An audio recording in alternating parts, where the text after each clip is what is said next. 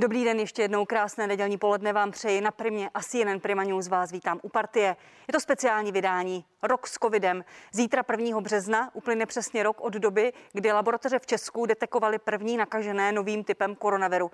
Od té doby za ten rok bylo těch nakažených 1 200 000, 20 000 lidí zemřelo. Mým druhým hostem, tentokrát už ve studiu, zpravodajském studiu, je předseda vlády, pan Andrej Babiš. Dobrý den, vítám vás, pane premiére. Dobrý den. Pane premiére, chystáte změny ve vládě? Ne. Teďka není čas na žádné změny. My musíme teď zvládnout ten lockdown a musíme zabezpečit vakcínu, objednat léky, takže bojujeme. Spekulace o tom, že se chystá výměna ministra zdravotnictví, ministra zahraničních věcí. Pan premiér připustil, že by to mohl být pan Miloslav Stašek, Jiří Běhounek, ministr zdravotnictví. To jsou nesmysly, drby?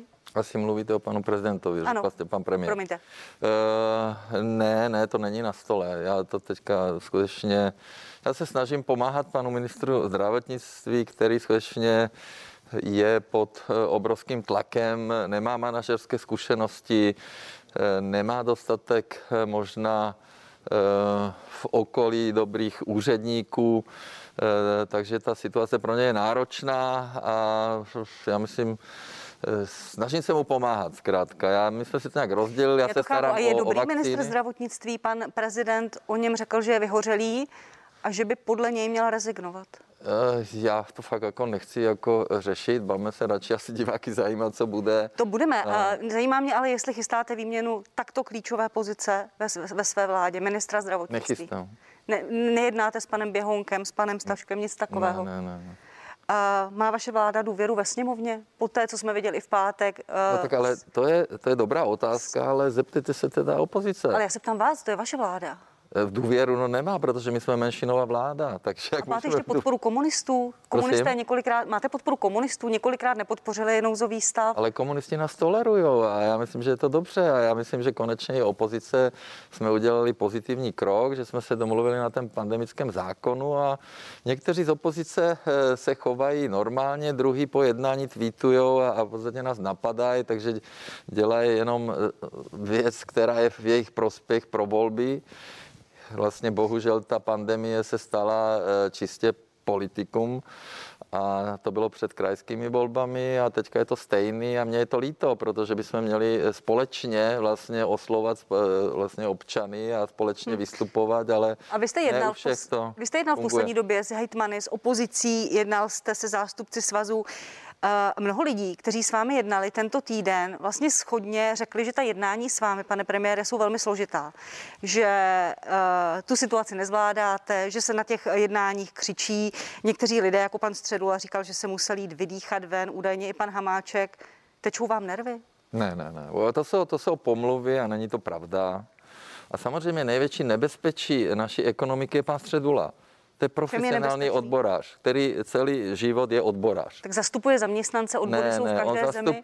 Ne, odboráři jsou i jiní, pan Pomajbík, pan Dufek, to jsou skutečně lidi, kterým záleží. A panu Středulovi teda nezáleží? Pan Středula dělá všechno pro to, aby se zviditelňoval, on potřebuje tu tripartitu pro to, aby šel na tu tiskovku. Je to jasný kandidát na prezidenta, takže se stará jenom o sebe. Dobře. On není reprezentant skutečných zaměstnanců.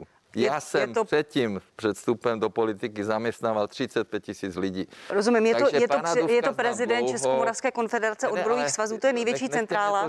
Nechte mi to říct, není pravda. A zeptejte se hejtmanů, nikdy není pravda, že takhle já jednám. Ani opozice, takže je to jenom... Pan Grolich říkal, že jednání s vámi jsou za trest, když jste jednali o prodloužení nouzového stavu.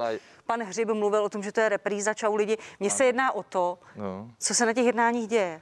Jestli to zvládáte, tu krizovou situaci... Tak se napojte na to jednání. Můžu? Ano, samozřejmě. Zeptejte se hejtmanů, zeptejte se pana šéfa asociace, hejtmana Kuba, který tam jsou a není to pravda, proč by mi tekly nervy, já dělám všechno pro to, abych to zvládl, s hejtmany fungujeme skvěle. Tak si připomeňme, jak to bylo. Opozice ve sněmovně, nechte mě to říct, už mi chcete skočit do řeči. Nechtěla prodloužit nouzový stav. Chci vás nechat u toho tématu, u nouzového stavu. Jedná se mi o ta jednání, jestli je zvládáte, pane premiére. Tak jsme ho vyhlásili, takže opozice dělá všechno pro parlamentní volby, aby se zviditelnili. I když musím říct, že Piráti v posledním čase se chovají normálně a je vidět, že jim záleží na těch věcech, které děláme. V pátek pan předseda Pirátů zveřejnil komunikaci údajně s vámi. Slíbil jste mu nějaké podklady pro to jednání, údajně nedostali, že ta jednání váznou i na tom, že vy něco slíbíte a nestane se. Když vláda končí o půlnoci. A vy jste to prý neudělali 2 dny. Ve středu a ve čtvrtek, tak ty úředníci, já spím 4 hodiny, můžu spát i méně, ale ty úředníci musí spát trošku. Už budete jak pan Havlíček, jde mi o to, vy říkáte, ta jednání jsou v pořádku, neváznou ti lidé, kteří... Když jsme domluvili pandemický zákon za 2 dny. Takže pan Středula si vymýšlí a ta jednání jsou skvělá. Pan Středula samozřejmě dělá politiku. Já si myslím, že on by měl odejít z odboru. On je sociální demokrat, on s paní Maláčovou jsou jeden tým. Je to největší ohrožení naší ekonomiky. Pan Středula je odtržen od skutečného reálného života firem. A tady dělá jenom nějaké vlny. A je pravda, že pokud mi nějaký úředník nebo někdo jako on vykládá o podnikání, a my nemáme čas, no tak občas řeknu, že prosím vás, jako skutečně já nepotřebuji vědět, jak se podniká. Od lidí, kteří v životě nepostavili ani psí boudu, jak já říkám. Takže se tam dohadujete na těch jednáních? Ale nedohadujeme se, jako my jsme měli střet, jedině s panem Středulou. A to, že šel na vzduch, to je jeho problém. Ale s nikým ostatním neměl jsem žádný problém. V těch krizích, když se ptám, jestli to zvládáte, teď mě zajímá vaše upřímná odpověď. Jestli jste zvažoval vaše rezignaci, vaše demisi. A proč bych rezignoval? Já od rana do večera tady bojuju za vakcíny, bojuju za ty léky. Včera jsem mluvil s tím výrobcem Ivermectinu, to je velký hit teďka. Kdo tady sehnal Regeneron? Druhý v Evropě, já jsem ho sehnal. Bamlanivimab, já jsem ho sehnal. Oxygenátory z Nového Zélandu, postele z Linetu, zeptejte se Frolíka, já jsem obchodník a kdyby to měli shánět ty úředníci města zdravotnictví, tak ještě ho nemáme. Ale jste také premiér, proto se ptám, jestli jste zvažoval demisi, protože nemáte podporu v Poslanecké sněmovně. No, tak nemám. Nech nám vysloví nedůvěru. Proč bych zvažoval demisi? My jsme měli skvělé výsledky. Já se vás ptám, pane premiére, jako krizového manažera. Jako můžu říct 3 věty. Řeknu otázku. Jste krizový manažer. Ano. Jste premiér. Taky jsem v životě něco vybudoval. Od nuly jednu z největších firm ze střední a východní Evropě. Mě zajímá. Vybudoval jsem hnutí. Vyhrál jsem několikrát volby. A ty, kteří říkají, že jsem neschopnej, no tak nech řeknou, co oni v životě mají za sebou. Takže nikdy jsem nezvažoval, znovu zopakuju a můžou se všichni smát, nikdy neodstoupím, bojuju za to, abych ochránil životy našich lidí a mám konkrétní výsledky. A všechno to, co jsem vzpomněl, já dělal jako obchodník, který má tah na branku, na rozdíl od úředníků, který nejsou kreativní, nemají tak na branku, nemají ty myšlenky, takže já mám čistý stůl, dělám všechno pro to. Sputnik, můžeme se bavit o Sputniku. Slibuju, o tom se budeme bavit 100%. Takže já dělám tyhle věci, abych zkrátka ochránil životy lidí. Takže proč bych měl rezignovat? Já nechápu, že vás to napadá. Víte, proč mě to napadá? Nevím. Protože každý krizový manažer má v hlavě nějakou situaci, která když nastane, a v tomto případě stav epidemie, řekne si, už to nezvládám, předávám to někomu jinému. Ne. Jestli něco paní redaktorko, já vám to vysvětlím. U mě, když je krize, tak mi stoupá výkon. 1997, povodně, Precheza, 4 metry vody, spadly 2 mosty. 2002, Lovochemie pod vodou. 2013, výbuchy chemiček. Já jsem krizový manažer. Ty lidi, kteří mě kritizují, se živí politikou. Já se neživím politikou, já dělám zdarma. Všechno posílám samoživitelkám, dělám maximum. A já jsem zvědav na novou vládu, na ty manažery, co tam budou sedět. Někteří už byli ve vládě a nechci říkat, co dělali. Ano, já jsem krizový manažer, mám tah na branku, mám energii, řídím to, ano, terorizuji ty lidi, ptám se stále, ženu, očkujte, scháním vakcínu. Můžu vám exkluzivně říct, že včera se saským premiérem jsem domluvil 15 000 vakcín AstraZeneca pro Cheb, Sokolov a Karlovy Vary. Kdy přijdou? Zítra budou nakládány, odpoledne se vyvezou. To je moje dílo. 5000 vakcín z Izraele. Taky jsem to řešil. A ten Sputnik, který jste zmínil. 100 000 vakcín mi slíbila Ursula von der Leyen, že nám dá dřív, ale některé země to blokují. A ano, Sputnik, ano. Mluvil jsem. S kým jsem to mluvil? Ministrem průmyslu Ruska, Mantrunovem. 8. února jsem s ním mluvil. A Sukl to řeší. A prezident Putin slíbil údajně prezidentu Zemanovi, že přijde dodávka vakcín. Ruská nebo čínská, to není jaderná elektráren Dukovany. A víte, co se stane? Můj přítel Viktor Orbán se dneska nechal očkovat čínskou vakcínou. Byl jsem v Srbsku. Vučić si objednal 4 miliony čínských vakcín a 2 miliony ruských. Tady jsou lidi, kteří chtějí být očkováni Sputnikem. A budou dobrovolně, když to seženeme. 65 zemí na světě chce ruskou vakcínu. 6 zemí členských států Evropy chce ruskou vakcínu. A tady někdo říká, ježiš, to je strašný. Ale já jsem důchodce a my jsme byli očkováni kdysi dávno těmito vakcínami. A fungovaly. Takže pokud bude vakcína bezpečná, proč bychom nemohli lidem nabídnout, tady je Sputnik, tak se naočkujte, kdo bude chtít dobrovolně. To je moje práce. Bude vám stačit souhlas ke Sputniku od Státního ústavu pro kontrolu léčiv? A proč ne? Nebudete potřebovat souhlas Evropské agentury? A proč bych potřeboval EMU? Bude to důvěryhodné? Regeneron jsem sehnal napřímo a jsem na to pyšnej, druhý po Německu, protože kdyby to dělala EMA, tak jim to trvá někdy do května. A ten Bamlanivimab dostala onkologická pacientka už a daří se jí, funguje to. A já mám radost z toho, že jsem to zařídil. To chápu. Nechal byste se Sputnikem naočkovat, pane premiére? Vím, že to je hypotetická otázka, ale máte v to důvěru? Prosím, ano. Protože spousta lidí nemá, ale i vědců, profesorů, kteří se zabývají vakcínami. Arabské Emiráty se nechali naočkovat čínskou vakcínou. A víte, paní redaktorko, víte, co se stane, když Viktor Orbán jako první v Evropě, protože on oslovil to ruskou žřínu 2020, bude naočkován a Maďaři budou naočkováni jako první, tak vy mi budete říkat, a proč si to nezařídil Babiš? No už vás slyším všechny, protože Babiš může za všechno. Když udělám tohle, je kritika, když to neudělám, je taky kritika, takže... Promiňte, pane premiére, to je váš narrativ, který používáte, že vás všichni kritizují, ale já se jenom ptám, ty dodávky z Ruska budou v jakém časovém rozmezí a v jaké množství? Já nevím, o tu ruskou vakcínu obrovský zájem. Já nemůžeme čekat na EMU, když Rusko nepožádalo. To chápu, ale prezident Putin vám něco slíbil, slíbil to prezidentu Zemanovi, který je v kontaktu s Milošem Zemanem, údajně to koordinujete spolu s panem prezidentem. Ano, pracujeme na tom. Tak co můžete teďka lidem říct, kdy tady Sputnik bude, kdy tady nebude? SÚKL musí posoudit dokumentaci a když SÚKL dá na to razítko, Ministerstvo zdravotnictví musí dát na to výjimku. A potom se zeptáme, kolik toho bude. Asi toho moc nebude, protože ty vakcíny je málo. A potom samozřejmě, kdo bude mít zájem, tak se může naočkovat. A proč je to špatně? Jako nechápu. Nějaké kroky směrem k čínské vakcíně, k Sinopharmu, bude česká vláda dělat?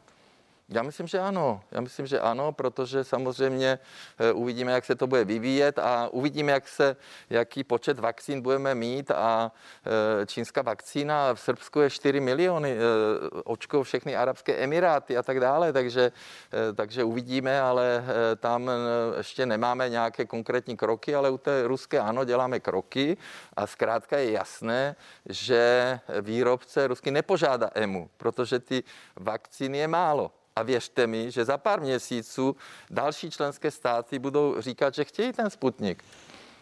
Ten výrok bude dohledatelný, uvidíme, jak zestárne. Pane premiére... No já jsem na Evropské radě o tom mluvil a někteří premiéři říkali, a skutečně to Maďarsko očkuje. Maďarsko dostalo 130 000 vakcín Sputniku a 100 000 naočkovalo a dostalo 500 000 čínské vakcíny. K tomu, co nás čeká od zítra, pane premiére. Já jsem zvědav, jak tyhle politici vůči svým voličům budou odpovídat, no a proč si to neobjednal ten Sputnik a tu Čínu, když Maďaři už jsou naočkovaní? Čekají nás pekelné dny z hlediska zdravotnictví. Řekl jste tento týden ve středu, je třeba odvrátit katastrofu, nechceme vědět, Bergamo v Čechách.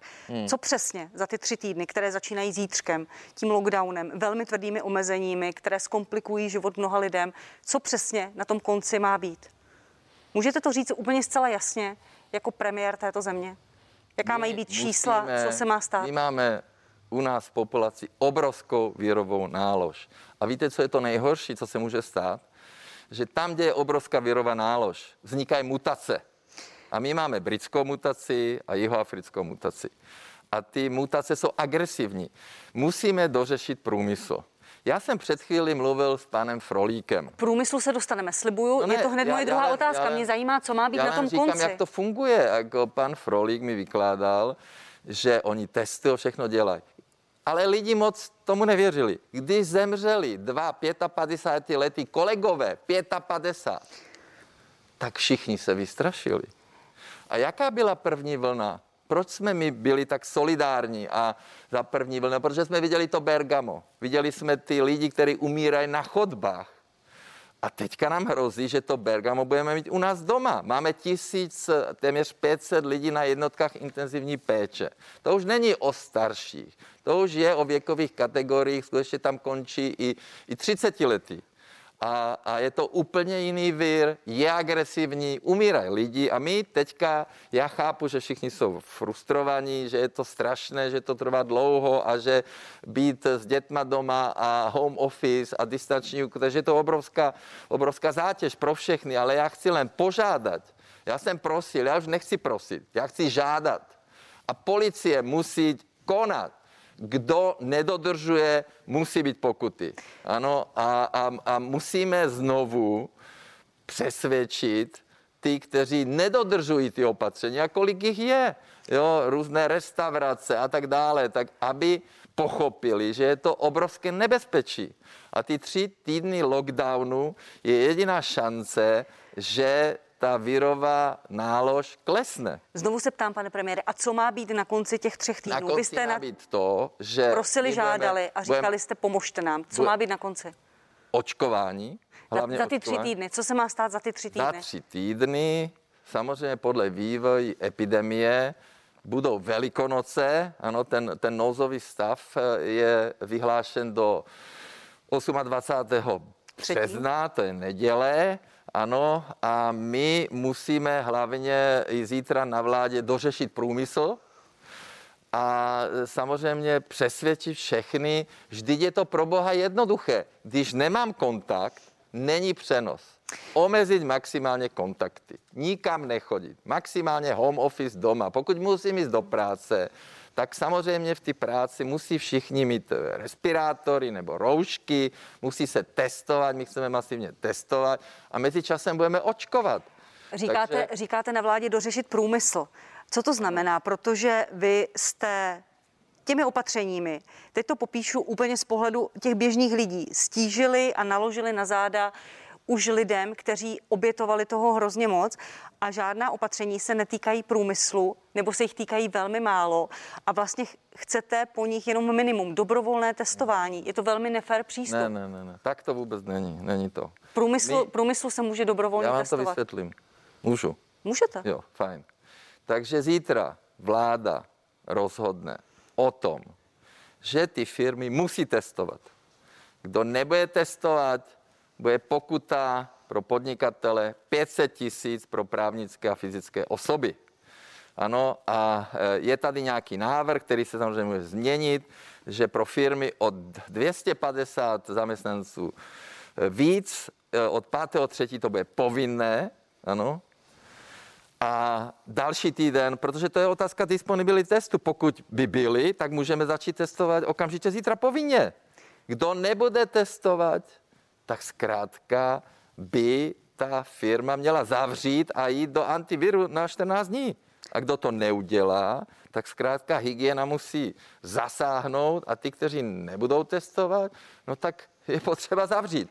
Od 5.3. bude povinné testování. Paní redaktorko, pokud by se zavřel celý průmysl, tak zkrátka ty firmy, které exportují, a just in time, například automobilový průmysl, no tak přijdou o ty zakázky a ve finále se můžou dostat do bankrotu a bude tady plno nezaměstnaný. Takže pokud někdo říká, že ano, máme zavřít nějaké průmysl, nech řekne, které. To ano. Chce říct pan Hamáček. Jo, ano, ale pan Hamáček nech dá seznam, které chce. On vám ho asi předloží, předpokládám, no, říká, že mu to uložilo ten jejich nejvyšší orgán. Jasně, ale dobrý, tak to je samozřejmě politika. Já myslím, že ty dopady na průmysl. My jsme přece ani za první vlny neměli jako zavřený průmysl. Kdo zavřel tady automobilky? No jejich výrobci, protože už minulý rok neměli. Ale mělo to podle epidemiologů velký efekt, že bylo zavřeno. Že to podle epidemiologů mělo velký efekt, že bylo zavřeno. Proto epidemiologové volali po uzávěře i teď. Že kdo nebude plnit ty podmínky, roušky, testování, tak je zavřem. Od 5.3. povinnost, povinné testování. To je návrh. Kdyby byly tady testy, můžeme zítra. Já jsem chtěl vysvětlit, například jsem mluvil s panem Frolíkem, to je taky známý podnikatel, já jsem ho tehda kontaktoval, aby nám prodal ty postele, oni testujou. A například, který odmítli se testovat, tak šli na dovolenou, povinně. A když zemřeli ty dva kolegové, které měli 55, tak celá firma se vystrašila a testujou stále, každý týden testujou. A prosím vás, normální podnikatel nebo ředitel firmy, na kterému záleží, tak musí tu firmu ochránit, musí ochránit ty zaměstnance, to je normální. A pokud jsou firmy, které netestují, tak ty třeba zavřít. Takže pan Teplý z Madety není normální, když říká, je to věc, pan Teplý z Madety, když říká, je to věc státu, já testovat nebudu, tak není normální. No musí testovat pan Teplý, musí. Pane premiére, proč jste to neřekli hned, že to bude povinné? Na té tiskové konferenci v pátek v noci pan Havlíček říkal, je to otázka dnů, možná týdnů a je dobře, že průmysl nezavíráme. A lidi se pak strašně naštvali. Je to reakce na tu reakci veřejnosti? No, já neznám reakci veřejnosti, já nevím, jaké reakce my chceme tady. Vy to nečtete všechny na sociálních sítích, neposloucháte, co vám lidi říkají, kteří jsou naštvaní? Já poslouchám. A samozřejmě tady jako rozpor a říkají, podnikatelé píšou, jsou hasičárny, tam to lidi tam oslavujou, jo, restaurace, různé party a tak dále, ale já si myslím, že není teďka chvíle na to, aby jsme rozdělovali tu společnost, říkali, kde ten vír se nejvíc vyskytuje. My to víme, jako o Vánocích, to samozřejmě byl velký přenos v rodinách. A je to dále na pracovišti, první místo je pracoviště. Takže my děláme opatření, aby všichni měli tu povinnost se ochránit a samozřejmě i ty firmy, jak ty firmy, které to nebudou respektovat, tak je to potřeba zavřít. Ta symbolická rovina. Ten symbol, že je tady část společnosti, která je zavřená už mnoho měsíců. Služby, sport, školy, nemáme žádný kulturní život v této zemi. A pak je tady část ekonomiky, segment, průmysl, bohaté firmy, které lobují na vládě za to, aby zavřené nebyly. A z čeho budeme žít? Kdo teda platí ty odvody sociální a nemocné? Víte, kdo to platí? Nechte mě mluvit. Ne státní zaměstnanci. Ty žijí, vy jste soukromá firma. Ano, vy máte přidanou hodnotu. Vaše odvody ze sociálního jdou do státního rozpočtu. Ano?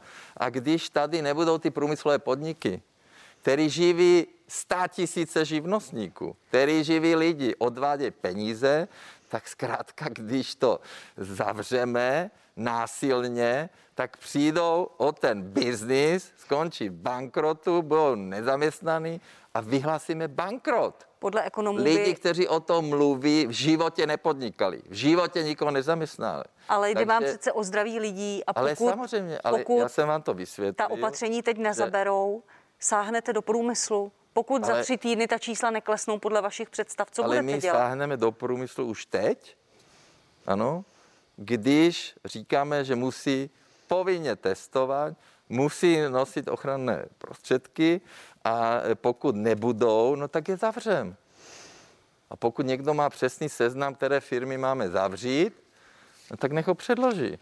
A je potřeba taky, abyste si sem zavolala podnikatele. Já nejsem podnikatel. Jo, já jsem toho času premiér. Tak si zavolejte lidi, zavolejte si sem Frolíka, zavolejte si sem Hlavatého, ty skutečné podnikatele, které zaměstnávají tisíce lidí, ne ty, kteří len teoreticky o tom mluví.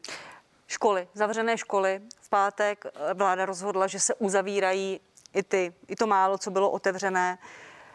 Ten vzkaz pro lidi, je tady otevřený průmysl, školy se zavírají a ty lidé říkají, obětovala vláda průmysl, fabriky pro naše děti. Co jim řeknete jako premiér této země?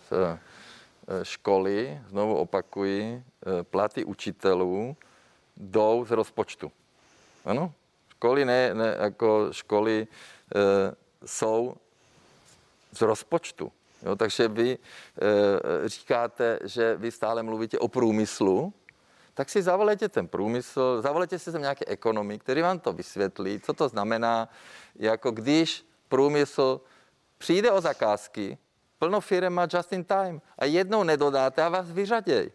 A máte klienta, ke kterému jste se dobývala 3 roky. A co potom ty firmy budou dělat? Budou propouštět? Spousta ekonomů říká, že to takový problém nebude na dva, tři týdny. Já nevím, který ekonom, a stejně vláda oddaluje nevyhnutelné. Pokud tady je nějaká poptávka, nějaký seznam firem, které mají být z nějakých důvodů zavřeny, tak nech to někdo předloží. Ano, my na vládě to budeme řešit, budou tam pokuty. Já myslím, že jde hlavně o to, aby v těch firmách se nevyskytoval ten vír, aby nebyl přenos, o to jde. Ke školám zpátky, pane premiére. Takže školy... Jak je to podle vás, podle Andreje Babiše, jak je to velký problém pro děti, pro celou tu generaci dětí, pro české školství, že jsou takto dlouho doma? Jsou malé děti, které byly ve škole 10 dní od začátku září. Ano, ano, je to problém. Zvažujete opakovat roční, zrušit prázdniny? Otevřeli ty školy na 2 týdny před Vánoci, to jsme neměli dělat. A zeptejte se například v Jihočeském kraji paní hygieničky, kde byl ten výskyt. Ve školách byl velký výskyt, takže jako teď musíme zkrátka všichni nějakým způsobem zvládnout ty následující týdny a snížit tu nálož toho viru. Mě to mrzí, že ty školy, jsou připravené ty antigenní testy, to znamená, že děti a školy budou priorita, vždycky byly priorita, budou první na řadě.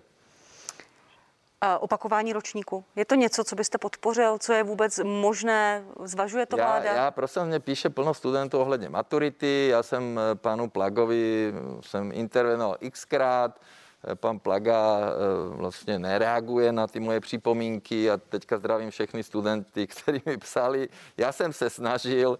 Já len říkám, že když 4 roky studujete a ten výsledek váš má být jenom ta maturita, jo, tak to není úplně fér, takže pro mě ta maturita je zkouška, ale můžete mít zlý den, nebo nevím, něco se stalo doma, takže podle mého názoru jsme mohli být benevolentnější, i na Slovensku to odpustili, pan Plaga nenaslouchá, co já mu říkám, takže je to tak. Takže vy s tím nejste spokojený s panem Plagou?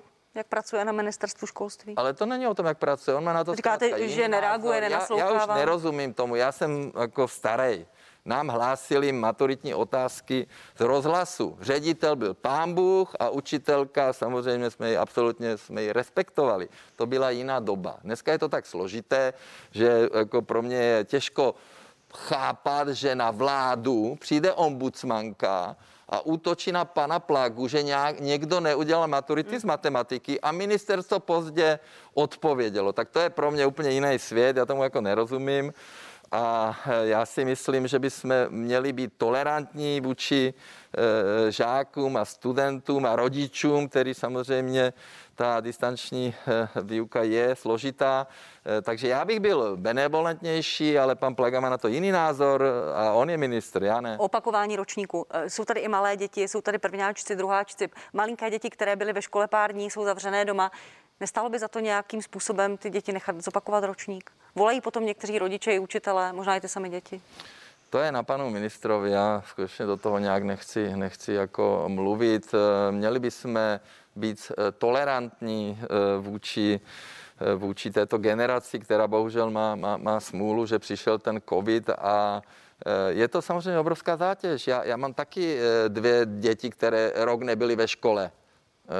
A samozřejmě to vnímám, to není, že bych byl odtržen od reality. Vím to, píšou mi, ale je potřeba najít nějaký konsensus, nějaký veřejnou debatu, tak jak to bylo v Dánsku, kde se všichni domluvili, takže já bych to vítal, kdyby k tomu došlo a samozřejmě, když už se bude blížit ten termín vlastně uvolnění a doufáme, že to bude brzo, tak pojďme o tom diskutovat. V pátek se celý den hádala Poslanecká sněmovna a na konci toho dne sněmovna neschválila příspěvek pro lidi v karanténě a izolaci těch 370 korun. Paní ministryně Maláčová tomu říká izolačka. To je přece obrovská chyba. Od října potom volají odborníci, epidemiologové, dejme těm lidem něco, aby spolupracovali, ty kontakty neudávají. Co bude s tím vláda dělat? No je to chyba a budeme to řešit zítra a musíme to tam vrátit co nejrychleji a samozřejmě musíme musíme to tak zařídit, aby lidi se nebáli hlásit kontakty a aby se nebáli jít do izolace, protože přijdou peníze. Ano, je pravda, dlouho to trvalo na vládě, mělo to být dřív, ale teďka já nechápu, proč ten Senát nám dělá jenom problémy. Senát. A víte, proč to vrátil, pane premiére? Protože tam sociální demokracie, paní poslankyně Gajdůšková přilepila ten přílepek, načetla tam pozměňovací návrh, který se izolačky vůbec netýkal, ale byla to další zátěž pro podnikatele a pravicový senát opoziční. Že mají hlásit volné místa, to myslíte? Nebo co to? Ano. A to je zátěž pro podnikatele. Já jsem to sám navrhoval, protože tady podnikatele říkají, chybí nám 320 000 lidí. Paní ministryně Maláčová říká, ne, my máme jenom 40 000, tak jsem řekl, tak to zavedte znovu a nech povinně hlásit ty místa, aby se to nedoplovalo. A já v tom nevidím problém, ten Senát to mohl schválit. Senát nám odmítl velké pokuty. Chápu, ale proč nám odmítl pokuty? Proč to stále není schváleno? Proč ta policie je na srandu králíku? Proč byla 100krát nějaký restauraci na Frýdku místku? Senát dělá všechno proti nám, aby nám zabránili účinně bojovat proti covidu. Předseda Senátu, pan Vystrčil, bude mým hostem hned po vás, nicméně říkáte, Senát nám udělal na schvál, ale pak jste si to mohli schválit tu verzi i s tím pozměňovacím návrhem. Chyběl k tomu jediný hlas a nehlasovali proto 3 poslanci, ano, pan Juříček, Bláha a Staněk. Ano, bohužel. Takže to asi není chyba Senátu, ale možná i vaše. Nechápu proč, jako je to chyba. Měli jsme to schválit, ale teďka se bavíme o vyšší kompenzaci. A jsme se domluvili s paní Maláčovou, že to dá v pondělí na vládu a spěcháme. Paní Maláčová, která včera na Twitteru vypisovala paní ministryni Schillerové, máš obrovský podíl na tom, že si lidé musí vybírat mezi zdravím a výdělkem. No, jak se chcete dohodnout tady v té atmosféře? No, mají lidi věřit k tomu, že něco bude vlastně? Ale mě to mrzí, ale já na Twitter nepíšu a možná jste si všimla, že já ani nekomentuju. A kdo to píše na Twitter za vás? Já nepíšu na Twitter takovýhle věci, jo? Já samozřejmě píšu na Twitteru, ale nekomentuju například jednání s opozicí. Viděla jste někdy nějaký můj tweet? Nikdy. Viděla jsem vaše tweety, ale asi ne reakce. Ale ne o jednání. Nikdy nekomentuju jednání, jak pan Středula, že šel na vzduch. To je jeho problém, že šel na vzduch. Jako já se nepotřebuji zviditelnovat na takovýhle nesmyslech. A tady tu hádku paní Schillerové s paní Maláčovou. Je to absolutně nevhodné, já nevím, proč to dělají. Jako ministři by se neměli takhle chovat. Jo, tak to, že se pohádají na vládě, dobře, ale proč to vynášejí ven, jako je to absolutně jako špatně. Pojďme se teď podívat, pane premiére, pojďme si pustit shrnutí toho loňského března, protože, jak jsem řekla na začátku, 1.3. je ten rok, kdy se v České republice objevily první případy koronaviru.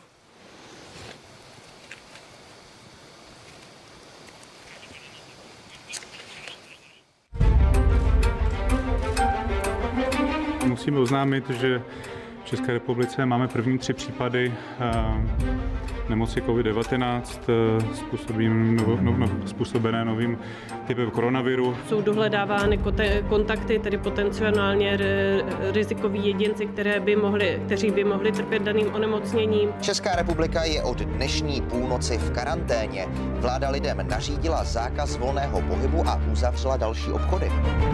Dveře českých škol dnes zůstaly z rozhodnutí vlády zavřené. Do konce března můžeme počítat, že tato opatření budou platná. Vláda České republiky vyhlašuje pro území České republiky z důvodu ohrožení zdraví v souvislosti s prokázáním výskytu koronaviru na území České republiky nouzový stav. Teď se podíváme na hranici uzavřené oblasti kolem Litovle a Uničova, kterou hygienici označili jako epicentrum nákazy. Od zítřejšího rána by na ostraze celé zóny měli s policisty spolupracovat také dobrovolní hasiči. Chtěl bych vás vyzvat, abyste se vyhnuli dvěma extrémům. Ten první spočívá v tom, že tuto epidemii budete zlehčovat. Ten druhý extrém pak spočívá v tom, že propadnete panice a strachu. Česko má prvního mrtvého pacienta, který byl nakažený koronavirem. 95-letý muž zemřel včera večer v nemocnici na Bulovce. Muž ležel tady na standardním lůžku na infekční klinice nemocnice na Bulovce už od 18. března, kdy mu lékaři potvrdili nákazu koronavirem. Nikdo z nás nebyl na něco takového připravený, ale vedeme si velice dobře. Já jako premiér země samozřejmě osobně odpovídám za všechna krizová opatření a beru na sebe plnou politickou odpovědnost. To jsou vaše slova, pane premiére, z března roku 2020. Po tom roce patříme bohužel v mnoha ohledech v covidu mezi nejhorší na světě. Je to i vaše odpovědnost, ke které jste se hlásil? Ale určitě, já se k tomu stále hlásím. Já chápu, že všichni si dělají srandu, že jsem řekl v srpnu best in covid. Ale já jsem myslel na to, že lidi, Češi, zvládli skvěle první vlnu. Protože když když začala ta pandemie, tak co byl první problém? Nebyly roušky, nebyl zdravotnický materiál. A Češi usilili roušky a byli jsme světoví. První jsme zrušili lety do Itálie, do Iránu, do Jižní Koreje, zavřeli jsme hranici a byli jsme best on covid. Ne já určitě ne. Ale vy jste mluvil trošku o sobě na té konferenci ve Sputniku. Říkal, já jsem krizový manažer. Není to tak. Na V4 máme skvělé výsledky. No ano, protože tam byl jeden novinář, který tam pomlouval V4. Já jsem mluvil o Češích, ne o sebe. Takže Češi byli best in covid. Ano, proč byli. Teď za první vlny, prosím. Proč jsme teď nejhorší? Ale samozřejmě, že to mělo nějaký vývoj a my, když si vezmeme ten nouzový stav první, nouzový stav 12.3. víte, kolik bylo nakažených? 22 a 3 lidi byli v nemocnicích. Dneska máme 7 000, 1400 na jipkách a opozice nechce nouzový stav, nechce nám dát ty nástroje, ty možnosti, aby jsme proti tomu bojovali. Ale nouzový stav tady byl několik měsíců, teď posledních 14 dní je tady samozřejmě ve sněmovně nějaká jde o to, jestli je to ústavní nebo ne. Víte co, pane premiére, ono je to lidem úplně jedno, jestli je tady nouzový stav, pandemický zákon, první nebo druhý nouzový stav. Já se ptám, kdo za to může tedy, že jsme nejhorší v covidu? Byla tam mapa, na té mapě střední Evropy svítíme hroznými čísly. Čím to je? Kdo ale to může? Všichni říkají, že za to může Babiš vlastně, ne? Že za všechno může Babiš.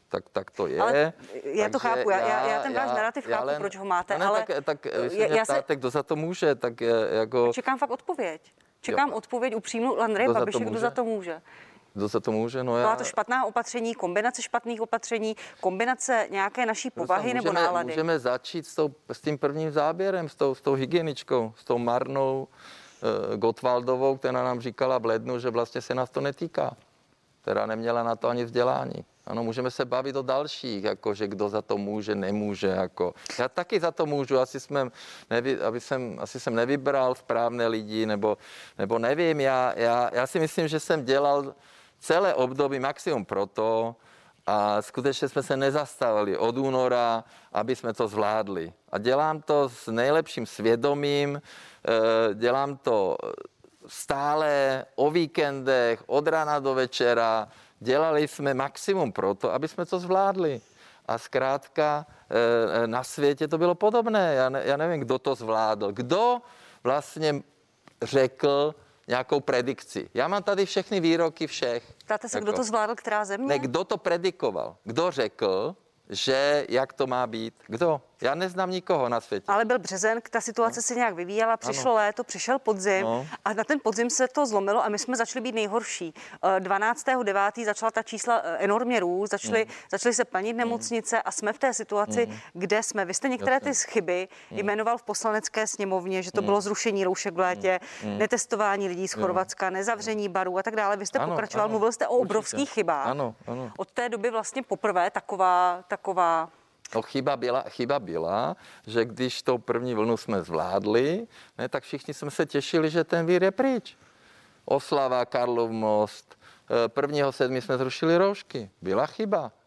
Já jsem nevyčítal, že lidi šli do Chorvatska. My jsme udělali chybu, že jsme je netestovali, když se vraceli, že jsme jenom trasovali ty symptomatické. Ano, techtle mechtle, když nakazili, nevím kolik, 350 lidí, tak jsme měli všechny bary zavřít. To byla taky chyba. Jo, takže ty chyb bylo strašně moc, ale... Která je podle vás, pane premiére, promiňte, která je podle vás ta chyba největší, která vás osobně nejvíc mrzí a která možná může za to, že jsme se dostali tam... Ale já nevím. Komunikace vlády, vysvětlování lidem, špatné osobní příklady. Já je nechci vyjmenovávat za vás. Taky, to je celá směs, ano, špatné osobní příklady určitě, jako mě mrzí, protože pan Primula je určitě nejlepší epidemiolog, určitě nejlepší ze všech. A já se všude ptám, ano, je nejlepší. Já tu první vlnu zvládnul, jo, to bylo jeho dílo. A potom odešel, protože pan Vojtěch s ním nechtěl spolupracovat, co mě taky jako mrdí. Takže těch věcí bylo strašně moc, ale já myslím, že nevím, jestli je to teďka pro lidi důležité, pro lidi je spíš důležité, co bude. A jaké je to světlo z tunelu. A to je to očkování, to je těch 10,5 milionů vakcín, které máme dostat do konce června. A máme jasný cíl, aby jsme zkrátka všechno naočkovali nejpozději do konce září, možná dřív, možná se na to povede dřív. Takže to si myslím, že hlavně lidi zajímá. Kdo za to může, tak to si oni nějak vyhodnotí. Já vím, že vy stále opakujete ten případ z toho srpna, jo? Takže...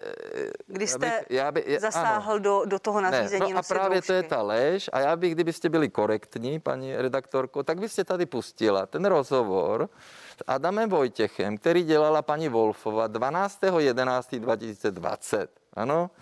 A tam jasně Vojtěch řekl, byla tam debata, pan premiér vyvolával jednotlivé kolegy a všichni měli praktický názor takový, že není nutné od 1.9. zavádět roušky v tom plošném měřítku, tak jak byl návrh. To řekl pan Vojtěch, takže ta 100krát opakovaná lež, že já jsem něco nařídil, když 17.8. přišlo ministerstvo, řeklo semafor a 19. to řeklo plošně, a potom 20. všechny odborné skupiny nepodržely Vojtěch a já jsem to nechápal. A co říkal pan Fiala 21.8.? Není žádný důvod pro to, aby se plošně zavaděly roušky, to říká rada odborníků. To je sice pravda, ale vy jste... tady číst všechno možné. Můžeme, ale vy jste také, promiňte, pane premiére, vy jste také před úřadem vlády potom řekl to, co vymyslelo ministerstvo zdravotnictví, se mi to přesně, nelíbí, jak to říká pan Fiala. Ano, já jsem to zrušit, říkal jste. Ne. Tak jste to říkal. Ještě jednou. 17.8. posíláme manuál na školy. Semafor. 19.8. ministerstvo zdravotnictví oznamuje plošně.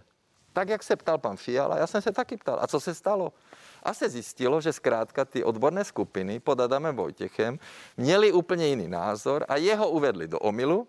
A potom on si udělal pořádek a od 24.8. byla za to zodpovědná paní Rášová. Ale není pravda, protože to samozřejmě všichni stále opakují, že já jsem něco změnil. Nezměnil jsem a mohla jste korektně pustit ten rozhovor s paní Wolfovou, kde to pan Vojtěch říká. Tak to pustíte divákům. To je ta největší chyba, jenom ať ještě dostanu úplně přesnou otázku, odpověď na tu otázku. Největší chyba, kterou vy stále jako říkáte, ale a podle vás největší chyba je, že... Vy jste se začal od pátku pouštět do nějaké sebereflexe ve sněmovně, i tady říkáte, mluvíte o chybách. No byly chyby. A kdo neudělal chyby? Všichni dělali, všude na světě dělali chyby. A ta největší, která to podle vás zlomila, že Češi přestali být takový, jak na jaře. Proč vám přestali věřit vládě? Ten vír je přírodní katastrofa. To je živý organismus. Je to přírodní katastrofa, ano? Kterou nikdy nečekal, nikdo nečekal a nebyli jsme na to připraveni.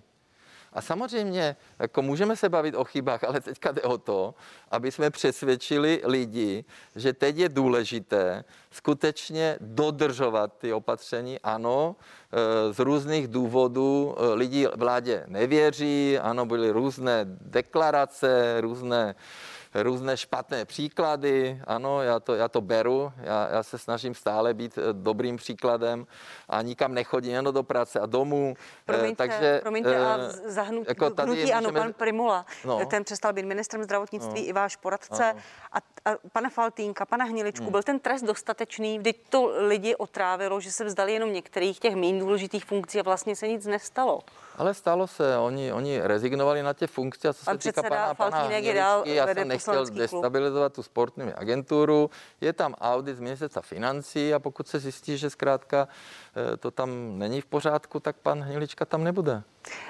Čili ty osobní příklady, to je jedna věc a ty chyby... No je to špatně samozřejmě. A ty chyby a říkáte, že chcete přesvědčit vládu, obyvatelstvo, lidi, kteří vládě nevěří. Jak je chcete přesvědčit za této situace? Ano, ale v těch chybách, samozřejmě, my jsme udělali chyby, když jsme 3.12. rozvolnili. A kdo tady křičel, že máme rozvolnit? No přece média, opozice. Byla to chyba. Pravda. Je to pravda. Musíte číst ten váš web. Víte, co 20.11., když jste to zmínil, tady seděl pan ministr Blatný, no, těsně před Vánocemi, říkal, chceme umožnit lidem nakupovat. Tady seděl pan opoziční senátor, pan doktor Šimetka, říkal, není to vůbec dobrý nápad, máme hrozně vysoká čísla. Ty názory zaznívaly zprava, zleva, z vrchu, ze spodu, ale není to pravda, že jenom všichni křičeli, že chceme rozvolňovat. Opozice nás vždycky kritizuje, ale já se nevymlouvám. Zkrátka, já můžu jenom říct, že jsem dělal maximum pro to, aby jsme lidi ochránili.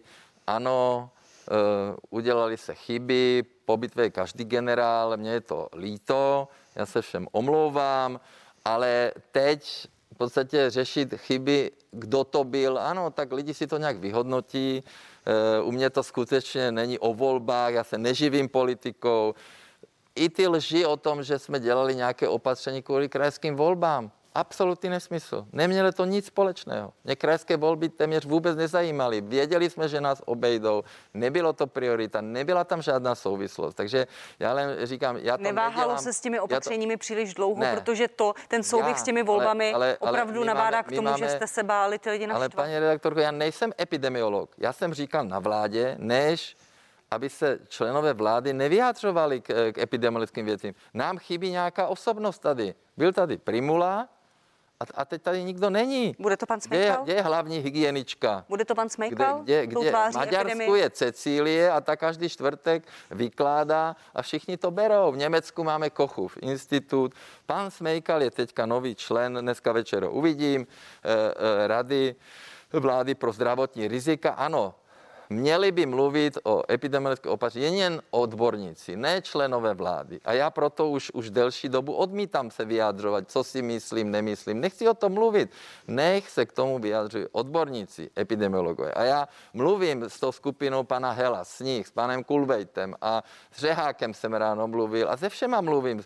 Zajímá mě to. S Hajduchem byla velká chyba pana ministra, že pustil Hajducha. Je to odborník, byl šéf laboratorní skupiny. Pan ministr pustil plno lidí kolem sebe, ano, a podle mého názoru na to ministerstvo zdravotnictví máte ředitelku Baťovou a náměstka Policara a paní Macková, ty všichni makají do večera, je tam plno lidí, kteří jsou nekompetentní. A měl si zkrátka posílit to ministerstvo. A to jsem mu taky řekl teďka.